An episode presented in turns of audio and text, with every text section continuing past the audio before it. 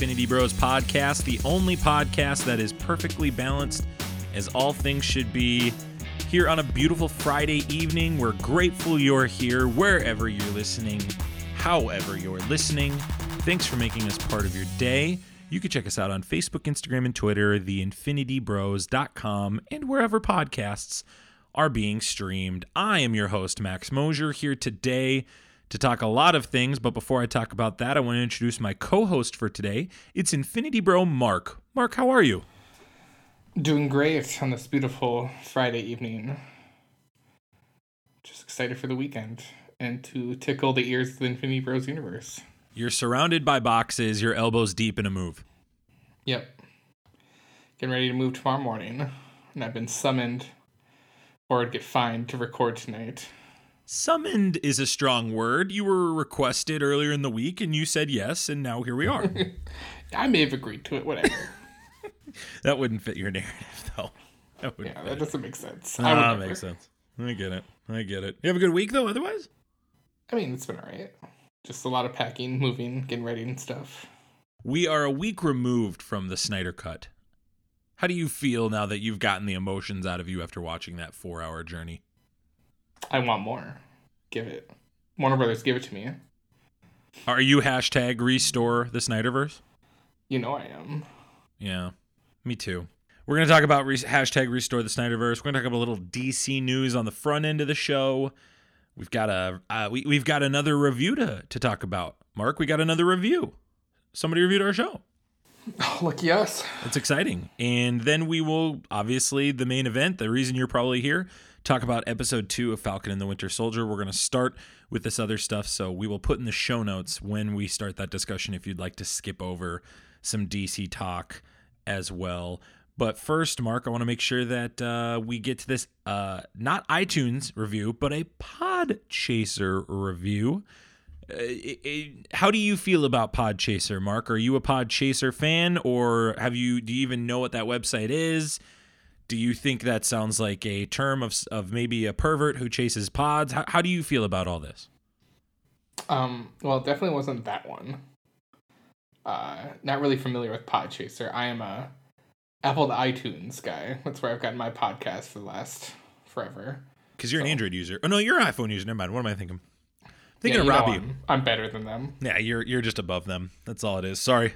for I, I want to, Mark, publicly apologize for even implying you'd be an Android user. Thank you. I That's offensive in and of itself. Is Maybe this person is an Android user, and, and I don't want to mock them for that, but I do. Do, do we understand how those guys use... collect their podcasts? Do they just use Spotify? Do they probably have to find whatever app allows them to download podcasts? Amazon Music? Like, go with what, that one. I mean, what is your go-to is it, is app that at outrageous? That point? I mean, it is to me because I, I mean, you know this. Oh yeah. A, well, in our group chat, you were like dumbfounded. You're like, yeah, Android users use I, Apple iTunes, right? And, and we're all like, no. I'm dumbfounded because reviews product. are hard to like. Get, look for in other spots. Like, I don't internally go, I want to put a review in other spots. So, like, when somebody said to me, I won't say which bro said that, Robbie, um, hey, you should be telling people that are on Android to review in other spots. I was like, well, where would that be? Yeah, like, what's the hot app that uh, Android users It feels use? Like they use one hundred different apps. This one's from Podchaser. If you are an Android user, I suggest you do it on this site. It appears to be user-friendly, and we've gotten some reviews there before. I'm surprised you didn't say if you're an Android user, sell it and get an iPhone. I just expected Sorry, that let me to start over. Your mouth. If you're an Android user, question everything that led you up to this point. If you're somebody that's like, hey, I need a sign from God to make d- different choices in my life, please hear this as the sign from God to make different choices. It's better to not have a cell phone than have an Android. That's where I stand on the subject, okay? There it is. That's the news, boys and girls. Take that comment out of context, just like Robbie's, and put it everywhere on the internet from last week. This comes from L J Lowry, dear friend of the show, Mark. Mm, indeed. I love these guys and their conversations. They literally, literally make me laugh out loud at work. It's a five-star review, Mark. Very kind. I didn't know you could listen to podcasts in the laser tag arena. Oh, now you're going after L J? Well, you said in your at work. No, I didn't say that. That's what L J said. Oh, my bad. I thought that oh, was me reading. reading. I'm sorry. I was just ready for the joke, L J, the t- attack Max. I'm sorry for interviewing on your review. I'm just always hot to make fun of Max. Did you know that, like, Isaac and Jared have put some reviews on here, too? I don't think we've ever read theirs. The, might as well while we're here. L J, we... No, let's restart, restart. Come back to Okay, L J. Let's restart here. Here we go. L J said, it's a five-star review. I'll say it again. I love these guys and their conversations. They literally make me laugh out loud at work. Ah. Love it. I don't feel like we're being that funny right now, but maybe L J does. We appreciate that, L J. It's very kind of you to leave that review. Uh, Jarrett. Maybe we're around each other so much that we really try as hard to make each other laugh. Or maybe our basic banter back and forth is funny enough for people. Yeah, I've wondered that. Like, because it does. Like, we we we always we've done our basic funny for the last like ten yeah. years, or, or almost feels like ten years, where we try to keep one up in each other just to get really bad eventually. I bet. And I, there have been moments where I've like fist bumped by myself, or if I make you laugh about something, and I'm like, yeah, God, Mark laughed. Or like if I'm mm-hmm. editing, I'll like you know just do one of those. I'll, I'll attaboy myself. This is from the Infinity Bear, a k a. Jarrett. He says, these guys are my favorite podcast to listen to for bad takes and great banter. He's not wrong, Mark. I'm totally... That's pretty accurate. This is great. I don't think... I don't know if we've ever read this. I'm totally not biased in any shape or form, and my love for Zane is not motivating this at all. Six out of six Infinity Stones. Was that Robin? That was Jarrett. That was Jarrett. Oh, again. Okay. This one's from I- Isaac Edlund. Isaac, okay. Wow, what a cool crew! What a cool crew of dudes! Wow, what a cool group yeah. of guys! I bet they're just a blast to hang out with. A bunch of cool cats and kittens here. Jokes on that loser. It's the worst review ever, Isaac. You can leave a review for us on Podchaser, or if you're, you know. A human being who lives in a society like the Joker, you can leave it in an iTunes review. We'd love it if you did that. Uh, let's dig into some nerd news. Hey, Zane, I was looking into getting into this Gunpla thing. There's one called the Unicorn Banshee. What the heck is that all about?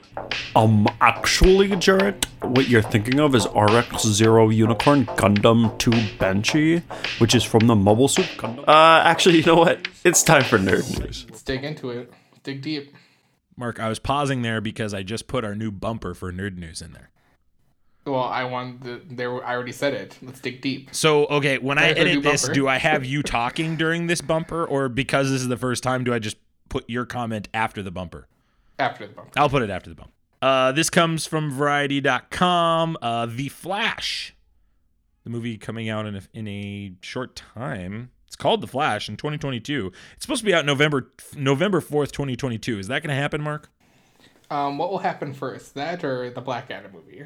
Oh, Black Adam movie is never happening. We're talking. We have news about that movie, and I don't think it's happening. Flash Ron Livingston has been cast in The Flash and will portray the the superhero's father, the superhero's father, Henry Allen. He replaces Billy Crudup, who recently departed the role. Because of scheduling conflicts for the Apple T V Plus drama, The Morning Show. Phenomenal show, by the way. Phenomenal it's show. It's great. Uh, production for The Flash has been postponed for a year due to the pandemic. Uh, and Ilo is also joining the cast as young Barry Allen. Mark, we want to hear your thoughts about this. But before we hear those, we want to make sure that those listening are familiar with our rating system in case you rate something. So we're going to go ahead and put that bumper right here. Here on the Infinity Bros Podcast, everything is ranked from a zero to six point scale. Zero meaning horrible, and six meaning absolutely excellent. If all of the Infinity Bros rank something a six, it gets an infinity step. Mark, what is your thoughts on this news? And did you enjoy or not enjoy Billy Crudup in the role of Barry Allen's father in the previous movie? Well, I think uh, Billy Crudup is a good actor. I don't think him specifically being in this role, I think, takes a big hit. It be, being replaced, I guess, like, especially by Ron Livingston. I think he'll, you get what you get. And it's a Flash movie, so, like, literally his dad could be played by anybody, depending on how he changes the timeline. So, to me, that's not the biggest, like, oh my gosh, the movie's ruined. Um, like what this Flash movie's been in talks for like the last three years. It's gone through like two directors already, so maybe just one. I don't know. Just W B figure it out and throw us a movie. I mean, at this point, there's no faith from my perspective from W B, and we'll talk about that just, I think, progressively as we hear more of these stories. I'll be able to flesh out my reasons for that. I said to you guys in our offline conversation about this article that this is frustrating to me. One out of six, this. The Flash was one of the best parts of the Snyderverse. I mean, of the, the not the Snyderverse, excuse me, of the Snyder Cut. And I really, really enjoyed his arc with his dad in it, albeit it was a very short appearance from Billy Crudup. I was excited to see him dive more into that character in the following movie. This is no jab at Ron Livingston. I gave this a two out of six, simply because I was excited about Billy Crudup in the role, and I really, really want the Flash to work out, especially after the success of the Snyderverse cut that we saw um, a couple weeks, a couple days ago, excuse me. So, I, but but I mean, I'm also on the flip side, Mark, kind of thrilled that Crudup decided to care more about the morning show than this. Like, it'd be different. He was like, "Nah, I just don't want to do it." Then it's then it gives you question to like, okay, what's going on? Versus like, well, this show I'm way more involved in, and yeah. They're probably paying him a lot more money. So it's probably like top on his list to like make room for. So, and they need him in that show for season two. And I'm sure with, you know, also with COVID is probably what is another reason why. Well, obviously why the Flash got pushed back, but probably how his his schedule got, you know, conflicted with. Right, Ezra Miller's garbage in his personal life about that case where he oh, appeared Billy to Crudup's be abusing not a woman. A saint either, so no, no, no, no, no, no, no, no, no, no, no, not not what I'm saying. I'm just saying so that would you're... also halt production. What are the odds, Mark, that they try to do a multiverse thing with this and kind of have the Flash notice that it's not his dad? Well, I don't know if this is little bits. Well, that might be. That might play into the Flashpoint paradox. They go off of that. But um, going off of like other people, isn't Michael Keaton also another one that's a question mark now?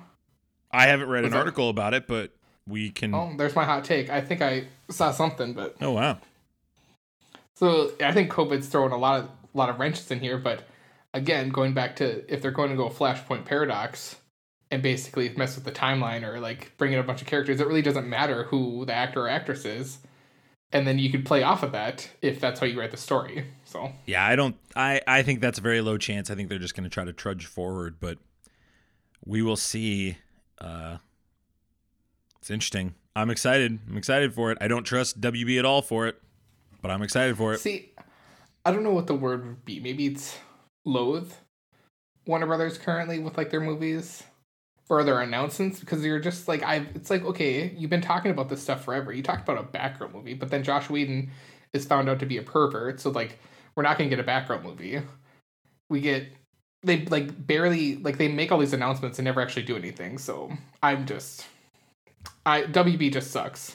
You are transitioning us naturally to the next story, which is Hollywood Reporter is reporting that Pierce Brosnan, the Tomorrow ne- Will Never Die actor, is going to be playing Doctor Fate in the Black Adam movie. Now, Mark, we have talked about Black hey, I gotta Adam. I got to stop you. Out of out of every movie you could tie Pierce Brosnan to, especially any double oh seven movie, James Bond movie, you picked Tomorrow's Never Die. I did not, not like pick that. I was reading the article. Oh, okay. Oh, okay. Okay. Okay. Yeah, that is not my choice. That that was my shock. I was just like, okay. Okay, go on. Go the on. Problem sometimes with me in doing this show is that I will read things and it might sound like I'm saying it. And I might get more credit for saying something that's factual than it really is. This is one of those times. You aren't writing these articles? No. How do we get reduced then? The Google machine. So Zane's your article writer? Like, like everybody else. Yeah, like everybody else, they get the news stories and then they go talk about the news stories. I know. It's a tale as old as time. No, I, I uh, what do you, what do you think of this news, Mark? My first thought was, I mean, nothing against Pierce Brosnan. Like, I, he'll probably kill this role if he actually, if they actually put him in a movie with this character. But why go someone, it was, basically, I'll just come back to it. This casting tells me that this character isn't a long-term thing. It's a one-off. Yes, agreed. I think if you if you were planning something bigger, you probably cast someone in their late thirties for this role. Like, you would have this person be a little bit older than the rest of the cast, maybe mid forties. But Pierce Brosnan's like sixty, isn't he? He's in his sixties. I can look that up. So, like, so really you're planning maybe one, two movies at most. Three movies a stretch. I don't know, and it's just it just baffles me. Unless Mark, unless this is like a sixty-seven years old. There you go. So he's a lot older than I initially thought. Unless this whole thing is like he's the orig- he's going to be the D C U's original Doctor Fate in a sense, and then he passes like the the passing of the right. proverbial torch. Well, in Doctor Fate, the blessing of that character is it doesn't have to be the same body. Exactly. Right. So I, I, I believe that's the direction they would go if they did it. But this this leads into the question we started the segment on. Is this movie even coming out when they say it's coming out? Like, I just, this movie pisses me off so much, Mark. We've talked about this so many times. It's not a Doctor Fate movie. It's he's being cast as Doctor yes. Fate, right? And this yeah, is for but the Black like Adam. How many times have we heard of a Black Adam movie happening? Um, since twenty eleven, yeah. right? Or twenty twelve. It was announced before there was yeah. a Shazam movie. So yeah, The Rock's been talking about is. doing this movie for forever. Am I excited that Brosnan's in it? Assuming the movie happens, yes. I'll give it a five out of six, simply because I think Brosnan is perfect for it. I agree with you. It's a one-off. However, the reality of it is this. I don't think this movie is going to be good because they've been all talk with this movie. And I don't trust the W B at all. I don't trust Warner Brothers in the slightest with D C properties right now. I don't trust them with how they're doing Flash right now. However, go watch Titans. That's been But good. It's like interesting. Like Marvel, have you like Marvel would Marvel's done it like what two, three times where they've recasted low level people with like Ron Livingston. Like I, I just Marvel finds ways to schedule these people to make it happen. Why can't Why can't Warner Brothers do that? That's Billy Crudup. He's a good actor. Yeah, but he's not. He's plays a. He's not a, like a main like superhero character. I mean, they replaced Terrence Howard with Don Cheadle. Yeah, but they did that in the first one movie. movie. They did it before that. Everything was so serialized, and the thought process up after that was, "Hey, you got to sign these long-term deals." Then the argument's going against you because with Billy Crudup, he's a, a very small role in a, an ensemble movie. So really, he it's his first movie, so he's not actually been in an actual movie where he was actually a main part of it. So I think replacing that character is perfectly fine.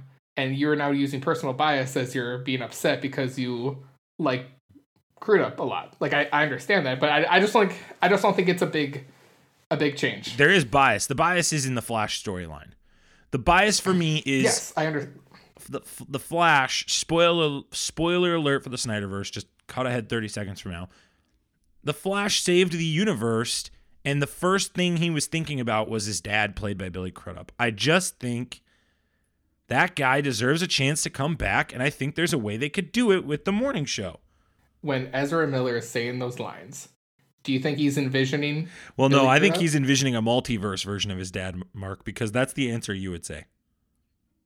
What if the wild thing is, is he was actually thinking about about Livingston, and it just happens that he what gets if recast just, while he was running? Premonition. It was revealed that his mom's name was Martha. That'd be wild. Can you imagine three Marthas in one universe?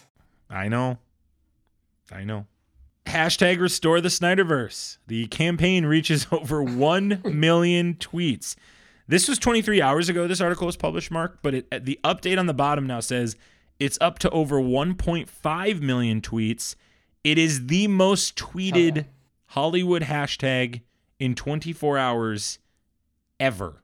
Suck it, Warner Brothers. Beating one movie. Do you know what movie it beat originally? Not hard if you think about it. Um, Endgame? It would be Endgame, correct. If you didn't hear our episode reviewing the Snyder Cut, go check that out. Episode sixty-nine, dot, dot, dot, nice, dot, dot, dot. uh. Mark, what did you think of this campaign? I mean, we kind of watched it a little bit from a social media perspective. It was trending, obviously, on Twitter. You and I are pretty engaged on Twitter. We're, we're. I think Twitter is one of our main sources of social media content. Yeah, I lurk. You lurk, yeah. You dabble. What did you think of this? Do you think this is shaking the boat at all for Warner Brothers, or do you think Warner Brothers is pretty firm on this?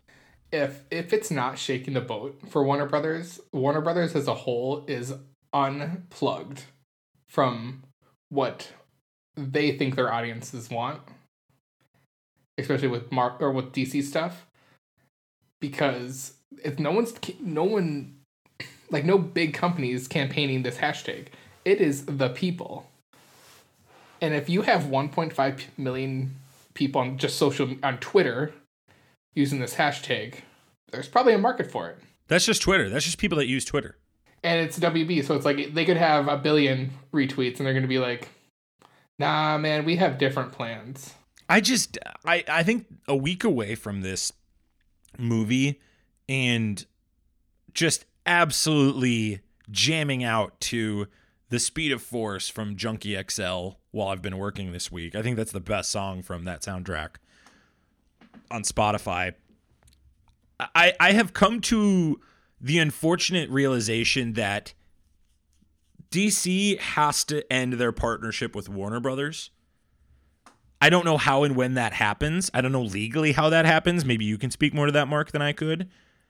I just know that in order for this to really probably get back on track for D C, they either need to be bought out by another company or Warner Brothers has to give control to somebody, one to five people who could have creative control in a way that could get this back on track. And I mean, we talk about the Suicide Squad trailer, which we're going to talk about here in a minute. Like, the tone is so much different in that trailer than any Snyderverse movie. Yet I'm supposed to believe they're part of a shared universe. Or do you think it's just like, ah, they're all different universes? Is that how you're looking at it as a D C fan? Well, I've said this before on the podcast. I mean, that's how it looks to be. And I feel like they should... I mean, if that's what they're going to do, do that. Just be like, hey, we're just going to make a bunch of movies and, like, one-offs. And, like, that's how we're going to do things. Or try to tell a collective story. And not just like, you know, oh, we're actually going to connect these two movies together. But then these these ones are going to kind of be their same thing. Because the Suicide Squad group of people and Birds of Prey, those all happen in the same universe or happen with the same group of people. So, like, everything, anything that's done affects their future in a sense. But then, like, the Ben Affleck Batman, Jared Leto, Joker are technically in that universe, but and so is everyone else. But it just seems like, are we branching away from those characters? So it's like these people might still continue to do stuff. I don't know. I just think Warner Brothers is just really bad. At I just can't. I, I cannot believe that they're looking at this right now, and they're really trying to make the excuse like, well, the fans didn't watch it the first time around. Well, actually, they did. They just didn't rewatch it, and that's the point you brought up last week on our episode. You said like the problem isn't that people went to see it the first time; it's that people didn't go to rewatch it to get to that one point three to two billion dollars mark that the Avengers and M C U movies typically get to. This is just so difficult for me. And, and we'll talk about, and, and I, I have positive things to say about Suicide Squad, but the timing just does feel strange for me, Mark, to be frank. The timing, like even the timing of the Pierce Brosnan news, like I like that casting. I really do like that casting. It just felt like, hey, you had the Snyderverse fun, but here's like, forget about that because Pierce Brosnan's going to play Doctor Fate in a movie that will never come out. And that just doesn't carry enough weight for me to be pumped about that in comparison to what the Snyderverse was showing us. And this is the reason I think the epilogue is so stupid in the Snyderverse is like, you showed me what you could have done and now you're not giving it to me. And I know Snyder is just doing it to get us to talk about it. So I'm like, fine, I'll bite, I'll tweet about it. But I'm not going to get it. And I think that's frustrating. And oh my gosh! All right, Max. Here, here's the the tr- here's why D C sucks at making movies, or Warner Brothers sucks. D C Comics is under the umbrella of D C Entertainment. D C Entertainment is under the umbrella of Warner Brothers Global Brands and Experiences, which is under the umbrella of Warner Brothers, which is under the umbrella of A T and T. Mm-hmm. So when you have that many hands in the cookie jar, the cookies are eventually going to go stale or taste gross. Yeah, and, and it's clear that that's what happened with Justice League. We talked all about that last week, so we'll, we don't need to talk more about that right now. I guess just for me, Mark, it's D C news is just tough for me to hear. And I feel the same way. I'm a big D C fan, but when it comes to Warner Brothers related movies that are going to be made, unless you're, you're already in production, you've already teased me with clips, I don't want to hear your your news. I just don't want to hear it. Yeah, let's. Uh, I unfortunately have one more piece of news I have to give you, even though you don't want to hear it. That's fine. Let, let's talk about the Suicide Squad trailer, Mark. Um, th- I, this I, I loved it. Yeah. Uh, well, real quick. I mean, just out the gate, can you give us your rating of it? How did you feel about this trailer? I mean, we talked about the context of watching the Snyderverse this last week, but how did you feel about this trailer and the direction that what James Gunn appears to be taking it? I'm one hundred percent excited for this, and there are three reasons why I'm giving it a six out of six. Do you want them? Do you want them, Infinity Bros Universe? I might as well. It's a podcast. Okay. This is the space to talk about it. Definitely looks like they start us off that they're trying to go save Harley Quinn. Harley Quinn's already break broken out, and it's just and it's like, well, I want to be saved. I'll go back in, and you can save me. Love that. Um, King Shark rips a dude in half. Do you know who King Shark's going to be played by? Um, I don't know off the top of my head. Sylvester Stallone. Awesome.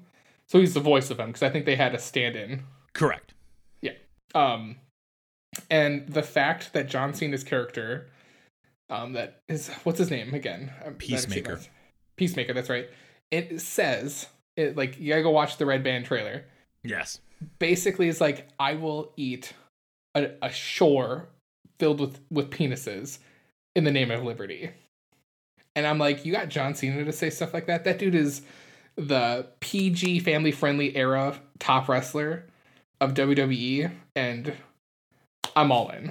This is tough for me. I... I I am totally bringing my bias of what, what's going on this week into the conversation. Or the fact that Giant, the, the, the surprise ending to that. that Star reveal is great. We we knew that was coming. We talked about that a couple months ago, but... It's a it's a huge one. I've never seen one that big. Uh, in the comics, there's big ones. Well, I mean, not on the screen, though, bro. Oh, right, right. I heard you saying. um, let me read the I M D B real quick. Uh, Supervillains, Harley Quinn, Bloodsport, Peacemaker, and a collection of cons at Belle Reve. Prison join the super secret, super shady Task Force X, where they are heavily armed and dropped off at the at a remote enemy-infused island of Corto Maltese. Uh, it stars Margot Robbie, Idris Elba, John Cena, Joel Kinnaman, Taika Waititi, Sylvester Stallone, Viola Davis, Jai Courtney, Michael Rooker, who's playing Savant. Really pumped about that. Uh, Alice Braga, uh, Nathan Fillion, Fillion, uh, Pete Davidson, David Dasmalkian. Uh, Sean Gunn playing Weasel. That's pretty fun. Uh, Michaela Hoover, Peter Capaldi, Storm, uh, Storm Reed, Flula Borg, and Steve uh, A- Age. Age? Age? A G E? Want to give a shot at that? Don't know. He's, he's the body of King Shark, apparently, Mark. This was written and directed by James Gunn, according to I M D B. I... Mark, I'm giving it a four out of six for a couple reasons. One, the Snyderverse is totally taking some of the some of it off off off the top. So right there, the best it's going to do for me is a five, just after last week. I was not blown away by this trailer. I, it, it was about what I expect from a James Gunn trailer. Some inappropriate humor. You referenced the the shore of dicks, penises, penises, dicks. Pen fifteens, whatever you want to call them. I really don't, it just isn't funny. Those jokes don't land for me. I know they land for other people, but it's like, all right, yep, we get it. Peacemaker will do anything for his country. He's a distorted Captain America. Whatever. Sorry for that. His xenophobia is too much his for you. Xenophobia. Whatever, dog. I like, that's not, that's nowhere near the direction I wanted to go, but okay. Uh, I think Margot Robbie is fantastic as this character. She's obviously a bright spot in Birds of Prey. I can't deny that. Did, just a little bit we got in this trailer, did it seem like she's even more like the Harley Quinn that we got like in the animated series? Oh, yeah. I think Margot Robbie gets better at this role every time. It, that's what I thought. Or th- no, I agree. I think every time she, she gets into this character, she understands it a little more. And, and I mean, I forget the gal's name that plays her in the animated series. But she obviously is the embodiment of that character. She's created that. But Margot Robbie really has a stake in this character long term. Mm-hmm. And I think she's got a lot of argument to be made that she has possession of that character long term as anybody else. I really like King Shark. I will say that. I love that Sly is voicing him. I love just the, like, hand. Yes, that is your hand. Okay. I love that. That's good humor. Mm-hmm. The weasel stuff, that's great. I'm here for it. And that, and, and this is where James Gunn, for me, he, I like James Gunn, he, Gunn's humor, but I know in a James Gunn movie, I'm going to get some really inappropriate jokes that aren't going to land for me every time. It's kind of why, for me, Guardians of the Galaxy two, like, just can't probably ever be a six for me. Guardians of the Galaxy one will be a six for me simply because of its originality. We've seen the Suicide Squad, unfortunately, with the David Ayer directing earlier. So, as far as I'm concerned, James Gunn is behind the eight ball because of that. Oh, and actually, the, and we haven't cut. seen the Suicide Squad yet oh, because yeah, that's yeah, coming out. Suicide Squad already came out. Yeah. And, and you made me think about that with, like, you know, you don't like inappropriate jokes as much. If we were one person, we would love both the second Guardians of the Galaxy and this new... The Sue Squad movie. Suicide yeah. Squad movie. The, the Squad Side movie? No, the I... The Squad movie. I, but I like that he brought... I, and, I, and another thing I like, too, that, that Gunn is doing here, and I think this is kind of the right choice to do as a D C director, is bring Margot Robbie back and bring Viola Davis back. I like that. And bring Jai, and bring Jai Courtney back. And uh, Joel Kinnaman, the guy who plays... Yeah, um, Joel Kinnaman, yeah, who plays Rick Flag, yeah. yeah. Bring bring back the core that made that movie good. I don't think... To... And that's the whole thing with this, like, the Suicide Squad. It's like, it doesn't have to be the same people. You can continually no. interchange them. Yeah, but Kinnaman... Kinnaman was, like, whatever in that movie. I... No, I'm just saying, like, that that's the, the beauty of the Suicide Squad. Yeah, no, yeah, like, correct. Like, as, like, you know, going to the comics, it doesn't... It's not always yeah. the same people. So that's why you can continue telling the story... And bringing new characters in. I'm speaking, unfortunately, with my lack of trust with W B. But thankfully, I have a lot of trust in James Gunn. And so Amen. I think it'll be a solid film. I just already know, like, this isn't going to be a movie you're going to be able to watch with your kids. And I beg to differ. I remember going to Deadpool when that dropped in theaters. And both times I went, people were out with their kids. Those people are idiots. I'm excited to see Savant. Uh, Pete Davidson is severely overrated, so I know a lot of people are excited about him, and I'm like, whatever. Pete Davidson is not funny to me. Polka Dot Man is great. Pretty pumped about that. The Thinker is in it. Pretty pumped about that. Yeah, there's it, there's going to be some really cool D C characters coming to the screen that James Gunn gets to talk about. And the marketing is already clearly better than the first time around, too. That's great. We're not going to see as much Joker like we did the first time around, and that's very, very good because I don't like Jared Leto's Joker in the slightest. Do you think we get any Joker in this movie? No. What's your What's your thought on that? Please no. Please, I'm begging James Gunn not to. I, I bet he, I bet he's not. That'd he's not. Isn't the whole premise is like they're not even in the country? They're in Corto Maltese and they go somewhere else. Yeah, exactly. They're putting them on a remote island away from everything else, so they don't even have to worry about the story. Which, by the way, is a great call, and I'm assuming James Gunn made that choice. So, anything else to say about that trailer, Mark? Um, I guess not. I'm just I'm pumped for it. So. And you know what? If you're pumped for it as a listener, let us know in our Discord channel. You can check out our show notes. Go to the bottom. We have a link to our Discord channel. Just just hop on in there and uh, pull on over to the tab that says D C stuff. Give us a conversation. Is there a character you're looking forward to seeing? Do you want to see Joker? Are you pumped to see Sly doing King Shark? We'd love to know your thoughts. And we'd love for you to be engaged in the conversation and keep it going with us, okay? And I'm sure Robbie's going to have a lot of strong thoughts on this as well. Let's go to Falcon and the Winter Soldier. We're going to do a non-spoiler review of episode, for Mark, episodes one and two, and for me, episode two. Once we do that, we will share a spoiler bumper. After the bumper, everything past that will be a spoiler rating. But Mark, because you weren't on last week, and you and I did all the WandaVision episodes together, so I was I was a little, to be honest, Mark, I was a little sad last week not having you. Oh, I know, I missed you. I was, I'm, I was, I was like, where were the conspiracy boards? Jarrett was saying that Captain America is living on the moon, but I that just wasn't enough. It wasn't enough. I needed more. I needed more craziness. Captain America's living on the moon. It's nighttime. We get Moon Knight. There you go. Thank you. Yeah, brilliant, brilliant. Magnificent. Yeah, Mark, but uh, share share your thoughts on um, episode one real quick, and then just go ahead and dive. Give your non-spoiler rating of episode two. Yeah, episode one definitely. Just like any new show, you just kind of see if it lands and gets on the tracks for you. Um, went back with the second watch. You kind of get, you know, the where everyone is after the blip, and you get Sam giving up the shield, and everyone's wondering why, and blah blah blah. You get the Flag Smashers. Or wait, what did uh, what did Isaac call them or Jared call them? Jared called them the fl- the, the the Flag Breakers. The Flag Breakers. That's right. Um, you get introduced to them, trying to figure out who they are, and if, you know, you get the inkling that there's uh, another super soldier or you know super you know powered person, and then it you know tops it all off with, and then you get the whole Bucky thing. You know, Bucky's still dealing with his past, and then you get the new Captain America, Johnny Walker. So I I I, I would give it a five point five okay. or six. All right. Kind of planted all it planted all it planted enough seeds for you to be like, all right, let's see where they're going to go with this. So and that's episode one. So what is your non-spoiler review of episode two? I thought it was great. Six out of six. I thought it gave us a lot of context, or more context to some situations that are happening. You get uh, better bonding. I feel like a better bond might have been forced a little bit between Bucky and Sam. It dives deep, mo- or not deep, but it dives more into this new Captain America. Um, dives deep into. Goes into more of the flag breaker, flag smashers. ah, man, Dude, that's that's totally, it's Mephisto's advocate from WandaVision and Flag Breakers now. Yep. I feel like this episode was definitely, you start, you could start piecing the red twine on different stuff on your conspiracy board and start tying stuff to different places with this episode. That's how I felt.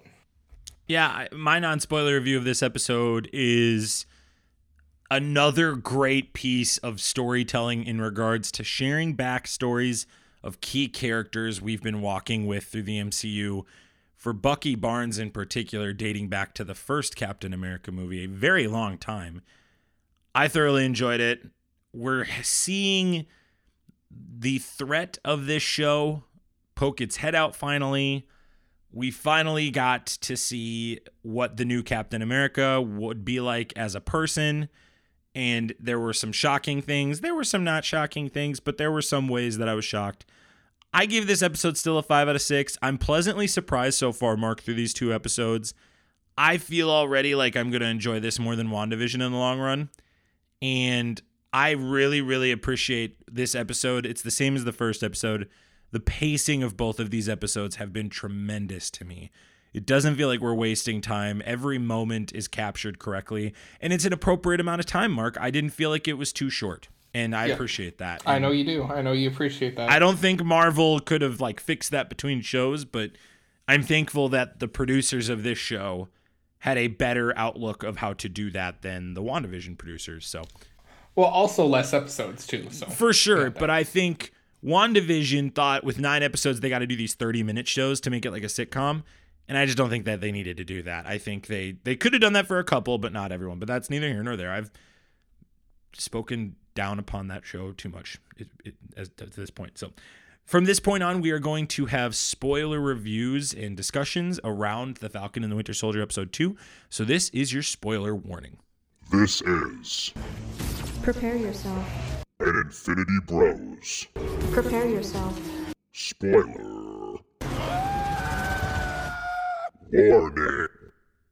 All right, Mark, you gave this a six out of six.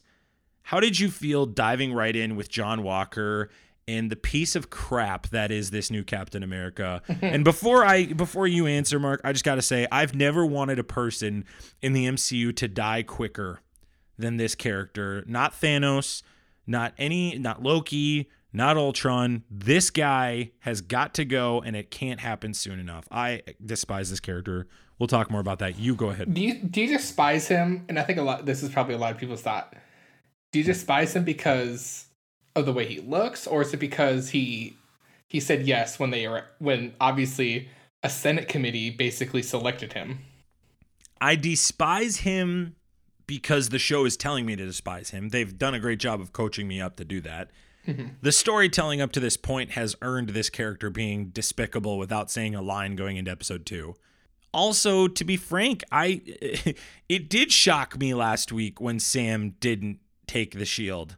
It did shock me when Sam gave the shield back to the government. And okay, this is the other thing that I think we got a little bit in this episode. Didn't it, it kind of made it sound like Sam was asked to be Captain America, and he decided and he chose not to. Like that's what it kind of sounded like. They they had asked him and he stepped away from it. And that's why they asked for the shield back. I think it felt like that. I don't know if I would call it explicitly that. I mean, if if, Fal- if if Falcon really went at that point in the story and told the government, I'm Captain America, would they have been upset? Sure, but I still think out of respect for what the Avengers are and what they did, they that he could have gotten away with it. This show has just decided to take a more political approach to why this character is making this choice. And I have thoughts on that later when we talk about certain scenes and also around that. With with Captain America, with the new Captain America, because we get the scene where, you know, he talks to his, I'm guessing, at least girlfriend, maybe wife, and like his buddy, his, you know, his Bucky in a sense, or Sam, however you want to look at it. Yeah, Battlestar, screw that guy. Yeah, Battlestar. Um, you know, you get that little dialogue, you know, try to humanize him in a sense, and then he goes out there and he's like signing autographs and toys. So it's like these toys were already in production, probably before they announced it. So, which tells me they had planned this for a while. When I was looking up research for Battlestar today, I was pleasantly surprised to see that the rumors had been out there a while ago. I just guess didn't it didn't really matter to me at the time about that specific rumor. Once I saw John Walker was going to be in it, I had a mindset of where I thought this was going to go in terms of comic book stories. That being said, I just cannot stand either of these characters, Mark. And I totally tip my hat to the M C U and the actors and the directors, because that's exactly how it should be. And these guys are just absolute clowns to me. And I, I, I legitimately like cringed when they showed up to the fight on the truck scene. I cringed. After after listening to you guys talk about the first episode, I'm thinking, oh, this is where he's going to die. And then it's going to be Sam and Bucky with the shield. Like, you know, go like it's te- like that's where we're blasting off into the into the main story. That's what I kind of expected. And then it didn't when Battlestar happen. Fell off the truck and then John Walker throws it underneath him. First of all, that was pretty cool. I'll give credit to John Walker. That was cool. But like, I thought he was dead for sure. I was like, Battlestar's dead. There's no way he lives through that. That's dead. And with the new cat, are are we supposed to start believing that this dude might be enhanced? So he's way? not enhanced yet. The, and they talk about that in in the episode. But they say he's like he's the he's the top of the class. Yeah, I understand that, but it just seemed like him jumping from the helicopter just looked like a super soldier, like length the jump, if that makes sense. But we, we get our introduction to John Walker, takes him back to his high school. We obviously don't hear much about his girlfriend or wife or whoever she is, but we see his digital resume. We see that obviously he's one of the best from his school at West Point. Uh, three different, yep. um, per, uh, was it Medal of Medal Honors? Of Honor, yeah. I believe. And it, it, it appears, Mark, and this is an interesting choice. This is the second episode I've been surprised by a choice here. It appears that this guy is trying to be a good Captain America. Because when I, in my understanding of this character, when I heard about this show, my thought process around this was, okay, he's just going to be a total D-bag. And at the end of episode one, that that scene, that one scene where he gives a wink affirmed that. And I was pleasantly surprised to kind of see him be vulnerable with his buddy and his girlfriend slash wife. But not only that, the dialogue with the news reporter gave credence to, okay, he's confident, he's not arrogant. But I would imagine we're going to break into his character a little more as we go along, and we'll find out things we don't like. Lamar Hoskin that plays Battlestar, Lamar Hoskin is the is the is the character's name, not the actor's name. Absolute clown, can't stand him. it's it's insane. Like you nailed it. It's like, is he Bucky or Sam in this narrative? I and I think that's intentional that they chose him for this. But like, just seeing Bucky's reaction to this revelation that John Walker is going to be Captain America, still just like, I, I mean, and he's on the floor having P T S D, still angry. Like, just summed up my reaction, Mark. I was just like disgusted. And I'm sure that's how those guys would feel. Or, the, you know, anyone who was around who knew Steve would probably feel the same way. And then, you know, as we learn later on in the show, how Bucky really feels about that. I think that's can be allowed. I mean, I think those guys can definitely feel that way about this because they were, A, Sam was led or kind of understood that, hey, this is just going to be in a museum. They're not replacing or making a new Cap. And then Bucky's like, hey, they're bastardizing my best friend. Well, and it leads Bucky to go confront Sam, and that kind of pairs them up, which was kind of like, because at first they were separated, it just felt like we jumped right into that scene w- without a smoother transition. It, it felt that that felt a smidge rushed. But we get finally another great fighting scene. We had it in the first episode, but this truck fighting scene, we've seen glimpses of, glimpses of it in trailers, but we have not seen Battlestar and Captain America, at least John Walker. I'm going to call him John Walker. I'm not going to call him Captain America. I'm not going to do that. Oh, and, and before we got to that fight, we see, because I, I think it was a throwback to the first Avengers where Captain America jumps out of the plane without, or even or even Winter Soldier jumps out of the plane without uh, a parachute. He jumps out without a parachute, and then Red Wing comes up to him. Bucky does, yeah. Got that all in And they camera. Have like this these bro fights, right? Like one thing that I like about this show that it's doing that other shows don't have is it's got this Lethal Weapon vibe to it. Mm, yeah. Where just these guys are just like total jerks to each other, and they they have these goofy therapy sessions, or they're sitting on planes, trains, and automobiles, and they're grouchy at each other all the time. They don't want to be with each other, but for the sake of the story and for the sake of their motivations, they have to be together. And I agree with you, Mark, but it's interesting too, the parallels. So now, like, is that a Captain America parallel or is that an Iron Man parallel? Because remember, in Iron Man and Avengers, excuse me, Iron Man jumps out of the plane and says, I have a plan, attack. And that's basically what Sam did. So I just found that to be a... And again, this is what Marvel is so freaking good at. They can do scenes and draw back to previous scenes that people just absolutely adore. This is another example of it, where they can reference two different scenes in one little scene. I loved it. I loved that Sam got called White Wolf. No, and White and, Panther. I'm sorry, White Pan- Yeah, White Panther, but then he's like, it's White Wolf. But destroying Red Wing, like, that was interesting. So now that's going to take away that piece of Sam. Yep. So Sam's not as O P now without that. And they get their butts kicked again. Like, Sam, Sam and Bucky just aren't winning. I mean, Sam won his first fight uh, with the military, but, like, I, I just see a lot of losing fights moving forward in this show. Don't you? Well, I think that's what we're supposed to get initially is, like, hey, these guys aren't really working well together. And I bet by the end, we're probably going to get that where they're, you know, functioning way better as a team. Do you think they're going to team up with U S Agent and Battlestar eventually? I think they're going to kind of have to, even though like this episode kind of ends in a low note for those, you know, those two sets, yeah. uh, groups of people. I also thought it was really interesting that they revealed that the government's been spying on the Red Wing, them using Red Wing. And yeah, I'm with you. I just like, I think they're going to have to pair them up, but like, what, does U S Agent get the so- super soldier serum? Is that what happens here? Or does he get killed? And that's how they get the shield. Like, like where are they going with this? Because I don't know. This is a different beast to me than WandaVision. This is a story to me that feels like could affect the entire world, or politically set up things like the Thunderbolts, which we know have been in talks, or just even like, I, could it affect some stuff in Black Widow? I don't know. Or is there stuff in this show we don't realize that are being affected by Black Widow's movie? How is this going to have ripple effects down the line? Like, are people all going to be like, this is stupid? Or is everybody going to be like... I, I just don't think you bring... I don't think... I just don't think the new Cap's going to die. I do think we might get... What's his other What's his other aliases? I think we might get that. I think he might get superpowers somehow and become... What is it? The Patriot, right? Patriot would be a young Avenger, not him. Or U S Agent, U S Agent, I think is what they call him, right? Yeah, calling him U S Agent. So maybe he'll go down... go down that route, but because I, I just feel like this the show's got to end with Sam or Bucky with the shield as the new Captain America. Th- this episode to me proved it's got to be Sam, right? Like Bucky, Bucky is like, you have to take it. And this is the whole show where, or the whole series has got to be Sam realizing that he is worthy. And I think we're going to get that obviously in the next four episodes at some point where he finally actualizes who he's supposed to be.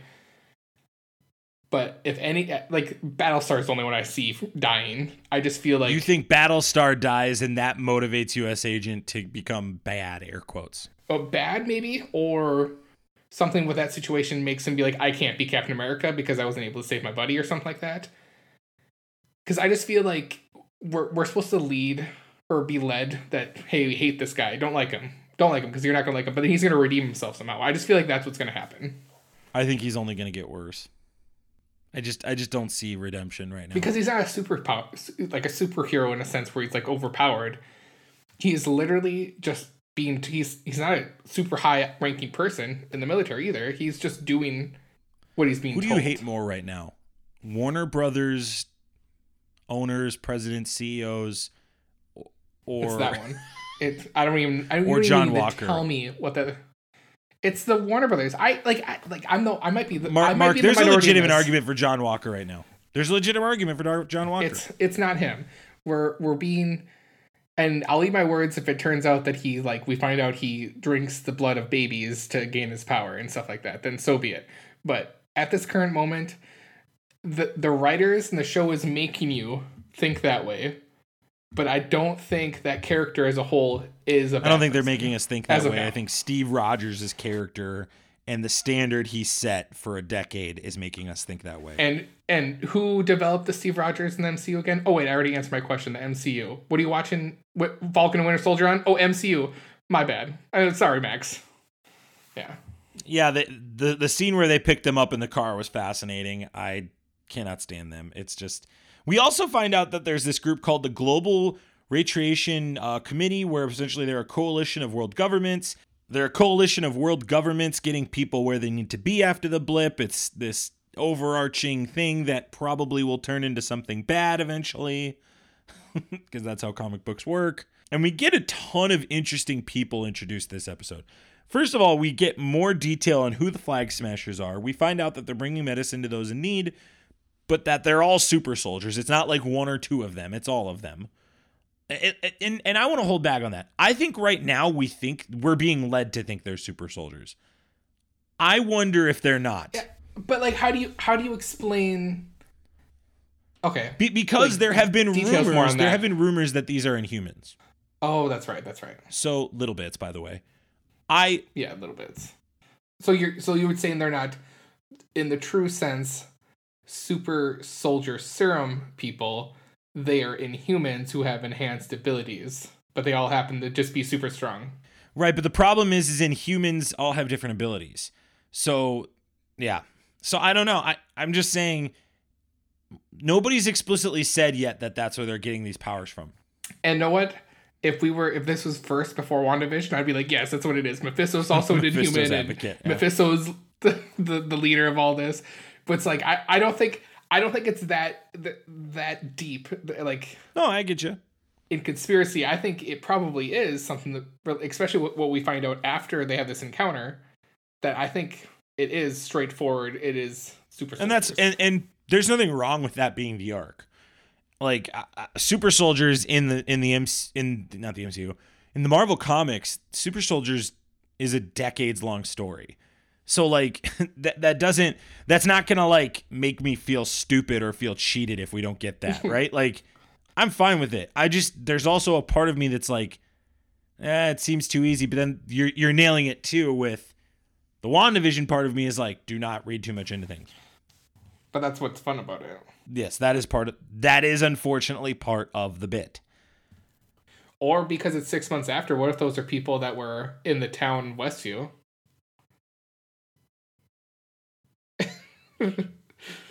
That's a Mark. That is a Mark, that's a great, great take. I would love it if episode five was that it's revealed they were all in Westview. I would love that. I mean, the only person we've heard talk is the um the redheaded Morgenthau. Yeah, yeah, uh, lady, and she obviously has um is it a German accent or like a uh, British British is. British X, my bad. Um, so, like, she, I guess, could be ruled out from being... The like, house they know. Went to was German. How sucky does it have to be? You're from Westview, New Jersey. You get blipped out of existence for five years. Uh-huh. You come back. You're starting to get back in the swing of things. It's been three weeks, four weeks. And all of a sudden, you're a character in a sitcom. Yep. And you have nightmares of Wanda, and you have no control of your body, and the child you haven't seen in five years that's now seven years old is also under her control. I mean, just like, how sucky of a life is that guy or gal? It's it's wild stuff, if that's, yeah. And they just happened to be in New York City the, the day the Avengers attack happened. All right, we, we, have, we have to backtrack to this part. when you mentioned that, you know, they they had the safe house and like the, the dude and his wife who like prepared everything for them. Who do you think they're a part of? I don't know. Like, I just feel like because because they ca- didn't that guy call someone too? Well, so when... Power Broker is the one that texted Morgenthau saying, "I'm going to kill you." And Power Broker sure. in the comics is a supplier of Super Soldier Serum. His identity is someone separate in the comics. However, my belief is whoever that character is is going to have some value in this universe. So I foresee it being somebody on the lines of Thunderbolt Ross. That's kind of all I've got, to be frank. Like, I mean, what political figures do we you know? You keep saying you're going to be frank. Can I, who am I going to be if you're going to be frank? Well, do we go with the Everybody Loves Raymond approach and you're Marie? Or there you go. If I'll I be go, Marie. You want to be I'll Marie? I'll be Marie. Okay. There you go. I, good enough. Yeah. Just no, I, I appreciate it. Thank you. We're and we're a show that needs to have clarity. I just don't know. I, I like that kind of seems to be the only character in this universe that could connect that would work as the Power Broker. But on the flip side, some people think it's Zemo right now, but I don't think it's Zemo. I, I feel like. Well, definitely with ending this movie, it would be kind of difficult if Zemo's been the architect, but but he, he's got the chessboard, and that symbolizes he's ahead of the game. He's four moves above everybody. We're the X-Men. Well, who else? Who else played yeah, the X-Men chess? Oh, no, no. Magneto, Magneto and he was in chess, and he was always three steps ahead of Charles. Yeah, so obviously either Mephisto or Magneto show up in this series, or Magneto is Mephisto. Clip it. End of the episode. Well, we Question love you guys. Three thousand. This was a great episode. Yeah, we get them. We get them all fighting. We get obviously both teams fail fighting these um Flag Smashers. Well, and I think it's I I I, I just. think it's great that they leveled the playing field for Bucky and, and Sam. They like they have to fight like normal now. But like the crazy thing is like Bucky's chasing after the truck on foot. And like that shot was just it was it was like Infinity War when Captain America and uh, Black Panther are just sprinting out in front of everybody. You're just like, these guys are so much faster than everybody else. It's crazy. I like those subtle things that they do with those characters. And like how Sam flies around very agile like and under the trucks, and I just like those kinds of touches. I think they're great. Mm-hmm. uh, Falcon reminds Bucky after they lose that they can't steal the shield because they were on the run for two years, and he's like, I'm not willing to do that again. And that's when Bucky introduces us to Isaiah Bradley. And Mark, this opens a can of worms for a couple different reasons, and I want to talk about the the serious one. Oh, do you want to go serious yeah, this, first, or do you want to go comic book first? Um, let's go comic book first. Okay, so in regards to comic books, we find out that Isaiah Bradley is one of the three hundred people that were tested on after Captain America was made, and he is essentially another iteration of Captain America. And we actually see this on physical display, which was great. I loved it. And this was totally out of left field. I did not expect this to come up. But another ca- comic book reference that was huge, that Jarrett called it last week, and I said there was time for it, but here we are, is his grandson is Patriot, one of the young Avengers. And who answers the door for Bucky and Sam? It is Patriot, the, the, the, the kid who is Patriot. I was floored by this. I couldn't believe that this early on we were seeing both of these characters, that especially Isaiah Bradley in particular had a role to play in all of this. And this is not the last time we're going to see him, I think, in this show. Don't you think, Mark? Probably not. But this is a third young Avenger, too, that's introduced. In in in eleven episodes of Disney Plus T V, we have introduced three young Avengers. Mm-hmm. That they have to be doing something with the young Avengers moving forward. Well, one would think that that would be a great possibility. I just, I, it's just like, I just can't believe how quick it came. Like last week, Jarrett was talking about it, and then it just, boom, showed up. And I think that's what I appreciate well, about the pacing of this show. It's pretty amazing how awesome Marvel and Disney are at making their shows connect and slowly bringing in new characters and giving you good content and actually caring about what they're doing. I know. Now you're, now you're ranting so, about deep. Now cherish you're it. Cherish, cherish it. For the love of God. Cherish. At least you also like Marvel. Yeah. Could you imagine Ugh. if I like if you were one of those D C fanboys so that much thought, I could I couldn't like it in front of you guys? If you were one of those guys that couldn't like Marvel, ugh, you'd be insufferable. Yeah, I'd be. But I thought it was interesting that Bucky never told Cap. But why would he? Because because it's the right thing, because Cap would want to know. Cap would have helped him out. I don't know. Because I, I think he doesn't tell him. Because I don't think he would have went back. I think I think Bucky may have known that. Like, he wouldn't have went back to Carter and lived his life if he would have known there was other super soldiers still that out there. That is a unbelievably fair point, and I concede to that. that that I'm serious. Like, never has never has resonated me, but that makes complete sense, and that lines up with the decision making of everything that's happened. I mean, that's why I don't tell you some things, because I care about you and your well being. Thanks, Mark. I'm I can always I can always go uh, off to what does it go to the thirties, the forties with Sarah? I could always hit forty-five. forty-five, hour forty-five, no problem. Here's where this show did some really great things to me, Mark, and some really kind of not so great things. And I want to hear your thoughts as well. But we're getting, again, another episode and commentary. And I shared this with our offline chat that we have when we kind of prep and just talk about things throughout the week is they're putting trigger warnings now on the front of these episodes. Did they? Because I didn't see one when I watched it twice. It is on the synopsis of the show. Oh, well then, of course I didn't read it. Yeah, well, you're, you're not going to read the synopsis, but it's there. And there's screenshots of it. You, we can maybe throw one of those in the show notes if you're interested in reading sure. that. I, I and, and they're talking about that police scene, right? Like that was the trigger warning? I don't know. And, and here's here's here's where I kind of want to talk about this. I, I really, really, really think the bank scene last week in episode one was an excellent way to have this dialogue about what I believe and am interp- not believe necessarily, but am interpreting as I watch this show as systemic racism.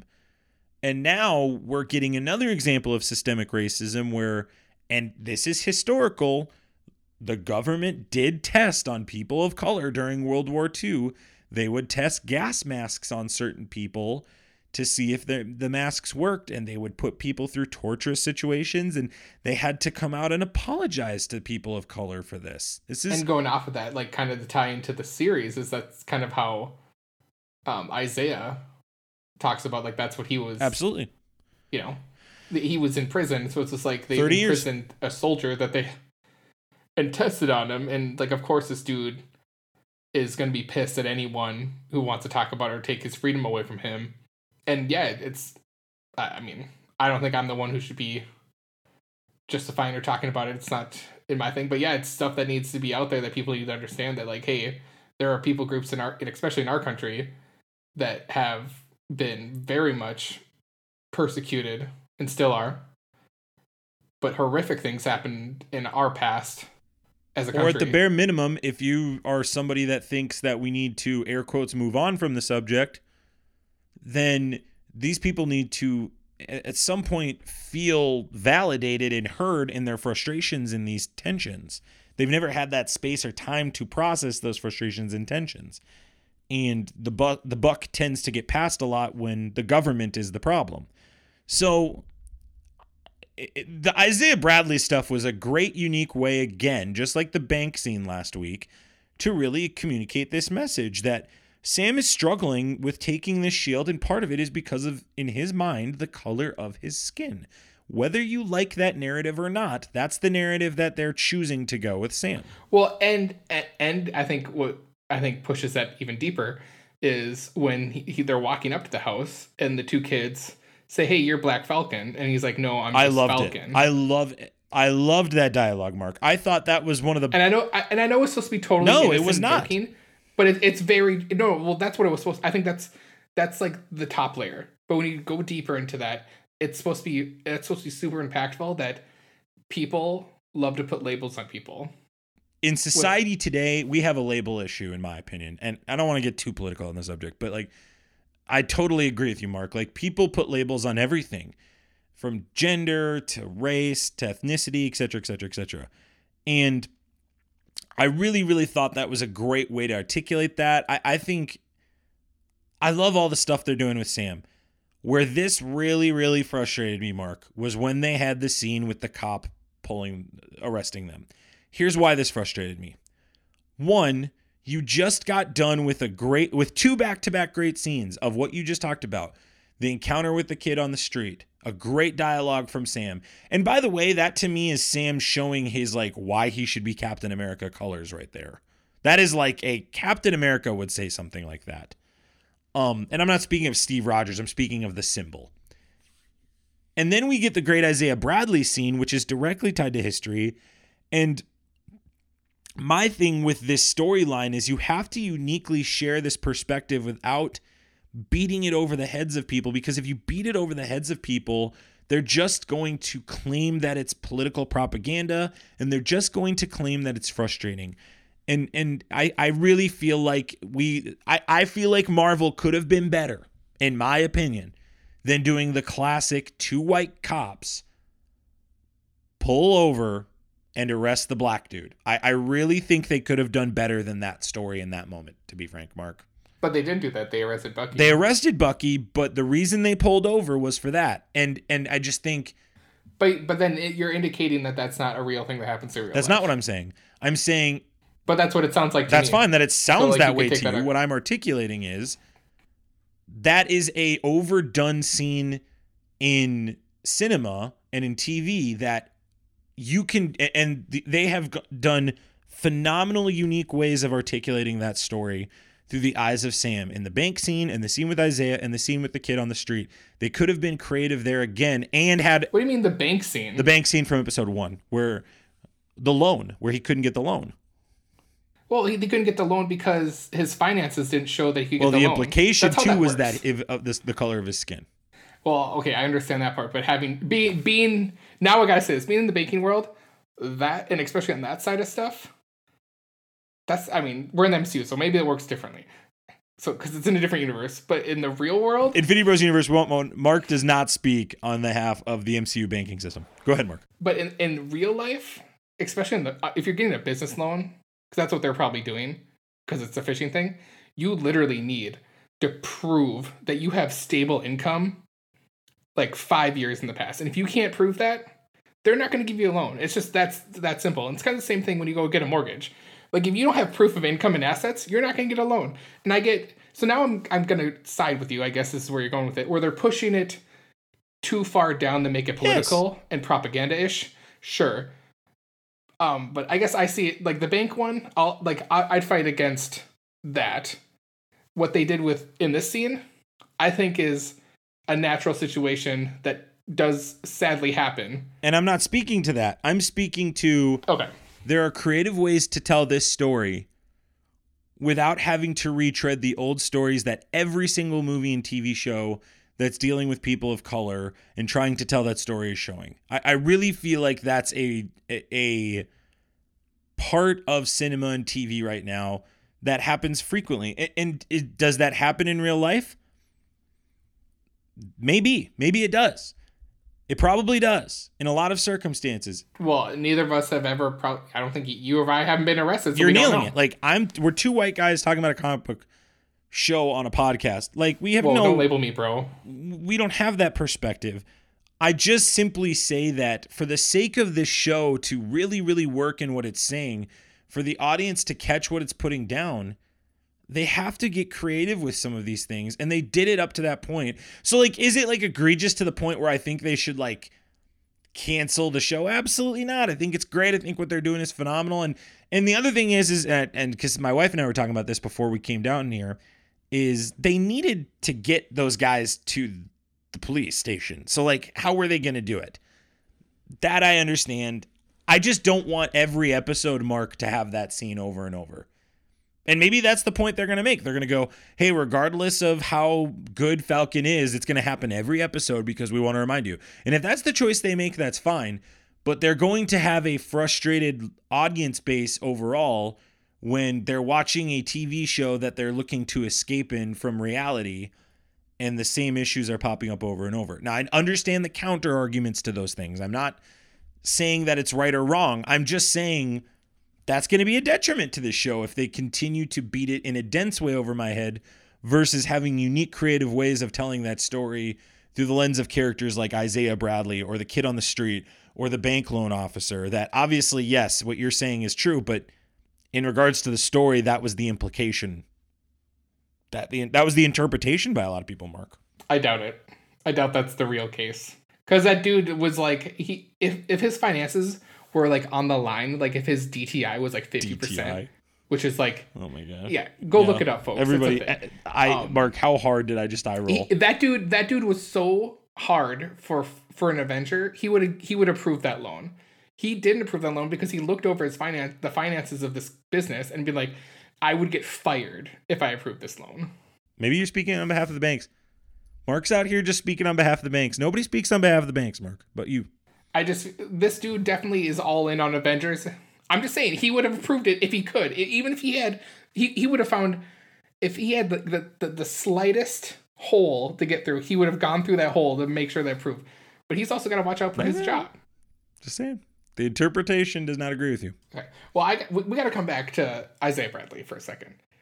So if there's one super soldier that we know about in the U S, and he also indicates U P, his people, which Bucky later said he probably meant Hydra, how many and blood samples being taken, are we supposed to believe that there are many more older super soldiers out there, middle-aged, younger? Because like this dude fought in Korea and he looked to only be like fifty, seventy, seventy, no, I wouldn't say fifty, seventies, yeah, sixty, sixties? seventy, that's fair. So it's like, how old is this guy and how many more are there? And that dude clearly still had some strength left, it you know. Uh yeah, when he threw that can across the room, my goodness. So I think that's eye-opening. I think that's where we're going down the line where it's not humans and it's super soldiers, because I think that's where we're going to find out, and that's probably why why they go back to Zemo, is probably because they know Zemo knows way more than they do about this stuff. I hope Isaiah's in it a lot. I really, really like that. I, I like that story and where that could go. I think that's a creative way to tell some And I things. think I think we're going to come back to him. I think I think they will. I think we're going to come back to that one. I don't think that's the last time we see him. Um, we have the great therapist scene. And again, we're talking about this Lethal Weapon trend. Like they, they these guys just do not like each other. But they share that mutual bond of Steve. But I think that's I, I think that's what's going to tell a great story, is like, yeah, these two dudes are like opposites. And I think eventually they're going to figure out that they work really good as a team. And they're going to become best friends. Because because they make the comment like, hey, after we're done with this, we never have to talk to each other. And I'm like, yeah, right. You guys are going to like bro out after this. I love that Bucky has just this adamant, his character needs Sam to take that shield. And I love how they've explained that. I love how Bucky is explaining, if Steve is right about you, then he's right about me. If he's wrong about you, he's wrong about me. And if he's wrong about me, then I have no reason to exist. I love it. And I that, love that. That tells, I think that's great to his inner monologue, like how he feels about himself. It validates, or especially what Steve thought about him, validates his existence to keep going and to be a good person and to like, and to like cleanse his soul in a sense of all his past deeds, or I shouldn't say deeds, his wrongdoings. Bucky, I mean, like Bucky's killings. killings are not Bucky's fault. I, I hold to that. I just feel for that guy, and it's like, whatever. Yeah, well, you're a Team Iron Man guy. Well, Team Iron Man's willing to do whatever it yeah, takes. Is he? Okay. Yeah. Well, Cap just gets to decide that he wants to go have a yeah, family after after years and years and years of service. Sorry he didn't. Sorry he didn't drinks and sleep with every woman he saw for years in a metal tin can. Jeez. Yeah. Whatever. Yeah, grow up, bro. Man. Drink bleach. Good game.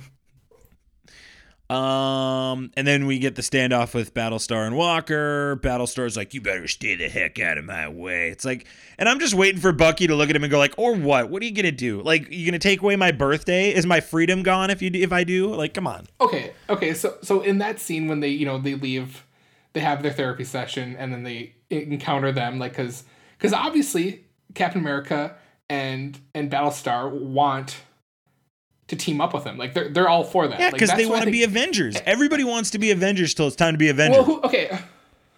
I don't know. I didn't think about that, so maybe. Um, but I was watching this with my beautiful wife Kelly, and she talked about how she's like, kind of like how how a lot of people are saying like, is he supposed? Are we, like, is he intentionally being a douchebag, or is he just a, like a straightforward person that comes off as being a dick? Both. You think he's like you think he's intentionally being a douchebag. This is for once my life actually helps with the conversation here. Okay. My dad is in the military. I'll leave it at that. I have in my life encountered. Oh, we can't leave it at that. He is the supreme admiral of a star vessel that floats on water. And I've experienced just military men before. There are some, not all, but there are some that are extremely cocky and extremely arrogant. I would classify this as John Walker is part of the stereotype. Yes, he's got some depth to him that we learned at the beginning of the show. However, it's clear that he is high on his own supply because he's out here just talking about how, you know, stay the heck out of my way. Like, dude, both of those guys fought in Infinity War and Endgame. You know, in this, everybody in this universe knows that those two guys were out on the battlefield with Thanos. Thanos. Thanos, Thanos, Monamos, Monopoly, whatever. Like, they know. Or Thanos, as Robbie says it. How does Robbie say it?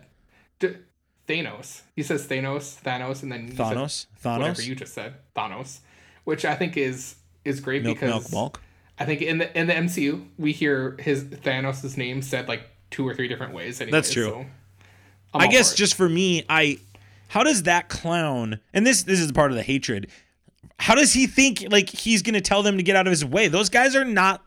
Like they they they know that they're so much better than him. It's crazy. I think I think new Cap is probably pissed that they're not. Do not call him Cap. He's like U S Agent willing. Or John Walker. Stop um, it. He's currently Captain F America. You, Mark. He signed Screw a Captain America. You, Mark. He's not Captain America. I wish. He's Cap. He's no currently no. Actually, Captain he's America. Not currently Captain America. He's a fraud. Okay. Anyway, so the U- United States of America has deemed him Captain. Yeah, oh America, yeah. Well, the United States of America has deemed a lot of things, on. Mark. They've deemed a lot of things. Well, this is the M C U ca- uh, America, so you're just going to have to deal with it as is right now. Um, now I totally lost what I was going to say. Okay, okay. So my, I'm still I'm still not in on Battlestar. I think that dude is like I hope he dies. I just don't like I just don't like his aura currently. He just seems so so. He totally himself. Is guy that gets an A on a group project that didn't do anything, guy. Yes. Um, right, like that that is Battlestar. And just going back to him jumping out of the helicopter and just. And that's what, didn't they say that? He's like, your guy, you guys are just in body armor. Like, who are you? Like, seriously, like, um, like honestly, dude, Battlestar is like a character from the sh- from the movie Kick-Ass. That's who Battlestar is. Okay, yes, okay, but going back to to, to New Cap I, in that scene, um, I think he, I, this is just me theorizing.